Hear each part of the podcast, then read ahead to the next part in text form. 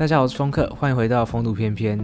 那有一段时间没录了嘛？可能是前阵子就是可能心情不太适合录这个，或者说也不是说心情不好啦，就是但有时候就是不会想要做某件事情，会腻嘛。对，那我最近呢刚好遇到一个朋友，他跟我推荐了一个 YouTube 频道，所以我刚好想要就是跟大家分享这个频道，然后讲一下我看完之后发生的一些事情。那这个频道叫做嘟嘟 man，很多人可能听过，是两个台湾人，然后做各种挑战啊，做各种这个摆脱舒适圈的啊频道。好，摆脱舒适圈，各位要记住哦。那他们主要就是说，哎，今天他们可能做一个确认局挑战，就是他们要去一个随机的国家、随机的地点做一个旅行，那问当地的人。哦，做一些羞耻的事情啊，或者说问当地人哪里好吃，哪里好住，那就是完全不用手机之类的。像这种挑战，那我觉得挺酷的，因为我自认为我前阵子实在是在舒适圈里面待得太爽了啊，可能就是上完课啊，然后读完书啊，什么就开始打电动啊，然后也不会跟人交际啊，就是这样子，然后就在自己的小小圈圈里面一直活着。可是我觉得这样不行，因为我觉得。我一直提倡，就是人生要多一点有趣的经验，或者说深刻的经验，让你的人生添加丰富度吧。我自己是想要这样子的，对。所以看到这个频道之后，我实在是就是呃有被他启启发到，是真的。所以呢，我昨天就做了一个摆脱舒适圈的活动，呃，挑战吧，挑战，就是我要坐在全班最前面听老师讲课上课。为什么说这是一个挑战呢？因为其实在，在我们系啊，很神奇的一件事就是，其实那个位置的分布啊是固定好的。女生呢，或者说一些比较功课很好的人，他们就在前排。那你们可能就是比较中后段，或者说你比较没来听课的，你就在中后段，这很正常嘛。对。但我觉得我要跳跳脱这个舒适圈，我要好好的去认真学每一堂课，或者说我想要去挑战坐前面的感觉怎么样？那我先讲结论。我觉得超赞啊！为什么呢？我昨天坐前面的时候啊，其实我有各种异样的眼光看着，因为通常我不会坐前面，而且我都坐比较后面，就可能是呃一半听一半没在听，然后老师讲什么可能有听进去，有可能没听进去这样子。然后我昨天是第一排，我真的觉得超赞原因有几点啊。第一个就是你不会想要睡觉或玩手机。因为老师坐在你前面啊，老师就坐在你前面，你怎么可能在一个老师的眼皮子底下？然后老师虽然其实后面也看得到了，但是你在前面第一排，老师不可能就是你在上课，然后你一直在玩手机，看这样超尴尬的。你脸皮没有那么厚吧？所以我觉得在前面你可以专心，然后想睡觉其实会有一点，只是说在那个在那个环境下，因为前面就是很多人在很认真听嘛，你不太可能就在那边睡觉，不可能嘛，所以。在前排就是我觉得精神会变好，然后呃会专心听啊，不会玩手机这样子。再就是你不会受到其他人影响，因为有时候你坐在后面的时候，我相信很多人都有这种经验，就是你看到大家死一片死寂啊，滑手机的滑手机，然后玩平板的玩平板，然后睡觉的睡觉，你可能会被他们渲染，你可能就想说啊，我也好累哦。那老师竟然都在前面讲课，离我这么远。那我要不要就是啊趴下来睡觉睡一下这样子，一定有这样的情况。那如果你坐第一排的话，你就不会看到这些东西了。你甚至不用想后面是什么，你只要想老师现在在上课，然后我就认真听，认真做笔记，这样就够了。对，所以挺不错的。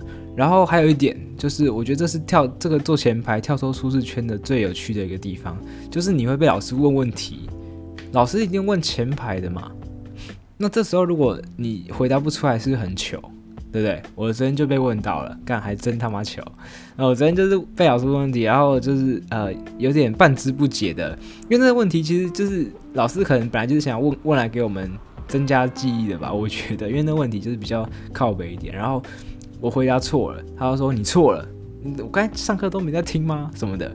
然后你当下就有一种，其实我当时蛮想笑的，你知道吗？就有一种哈。啊啊，不是这样吗？啊，你刚才这样讲的，what the fuck？这样，对，就是我真的照他这样讲，因为我其实有认真上课嘛，我前面都坐前面，我都有在认真上课。结果呢，他是最后呢，他答案是带出一个真的是，呃，也算合理吧，就是有点跳脱我们想象的答案。那这个时候呢，我就发现我的记忆点实在是深刻太多了。如果你今天是就是随便上上的话，你根本就不会有这么多深刻印象。你可能讲说，哦，这个人答错了啊，答案是什么？哦，答案是这样子，哦，结束，对不对？可是今天我是一个答错的，我是一个被羞，有点像是 被羞辱，然后就是自尊心受挫的人，这种感觉。所以我的记忆点一定比别人更深刻，而且我一定会记起来这个题目在问什么，答案是什么，那为什么会这样子？OK。然后呃，被问错的时候其实蛮糗的啦，而且我其实第一次感觉到就是呃，虽然有羞耻心，但是我觉得很爽。那种很爽不是因为答错了然后怎样很爽，那种爽是你知道你在做一件会让你变好的事情。而且是让你经验增加的事情，你就觉得哦酷。